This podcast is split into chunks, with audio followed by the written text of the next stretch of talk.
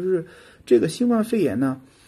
嗯，确实它呃，我们可能要就是对，因为毕竟对它比较陌生嘛，我们可能更多的就是做好自己的防护，所以呢，建议您去密集的场所还是要戴好口罩。那我们之前接诊的患者呢，嗯，就是说一下，嗯，我们这边武汉武汉市肺科医院这边救治的一个成功的一个患者，是一个六十二岁的一个男性，他当时呢是在华华南海鲜市场附近的一个眼镜城是。这个卖眼镜的一个商户是有这个接触史的，最后呢就出现这种发烧啊、干咳呀、呼吸困难这种一系列的情况。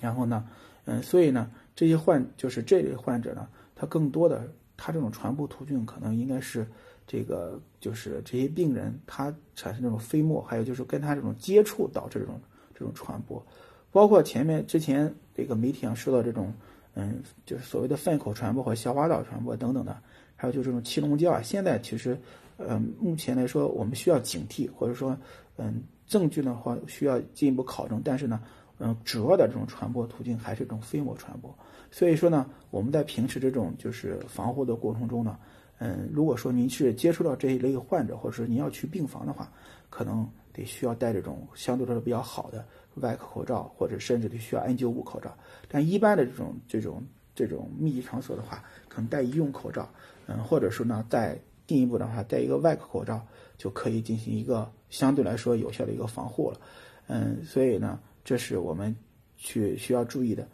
之前说了，要建议大家在这种公共场所尽量戴口罩嘛，但吃饭我不可能一直戴着口罩，所以呢，最好大家还是分摊盒饭可能是比较好的。如果确定是。我们需要坐在一起的话，我觉得可以保持安全的有效距离，大概是呃一米一米左右一个水平就能够嗯，就是保持一一米左右的水平就应该应该起到了一个合适的一个距离，然后避免这种感染的一个情况。其实手是比较脏的，如果没有洗手的话，手上接触的这种病毒，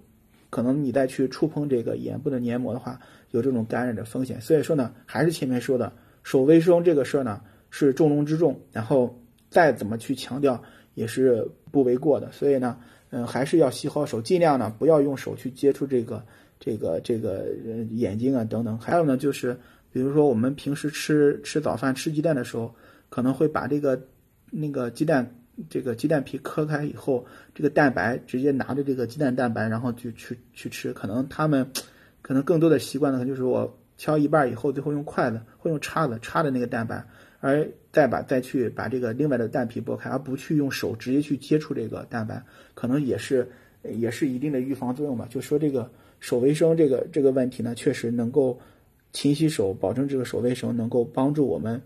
去更好的去防防止这个感染的一个情况。关于这个通风，呃，通风这个问题确实是这样的啊，也不要太教条了，就是说你每天通风，结果您每天通风一一直在通着风，结果最后感冒了。所以呢，我我觉得合适的话，就是您保暖的情况下呢，嗯，您可以分早早晨、中中午，还有就是晚上这个下午吧，这这几个时段，人每每次通风半小时左右，最多半小时，这样就能够起到一个比较好的一个通风和清洁的作用。真的不建议您这个光顾通风了，或者时间太长了，最后再感再受凉，再造成一个普通感冒，结果出现了一些发烧的情况。又怀疑这个新冠肺炎，可能是更比较担心的一个情况。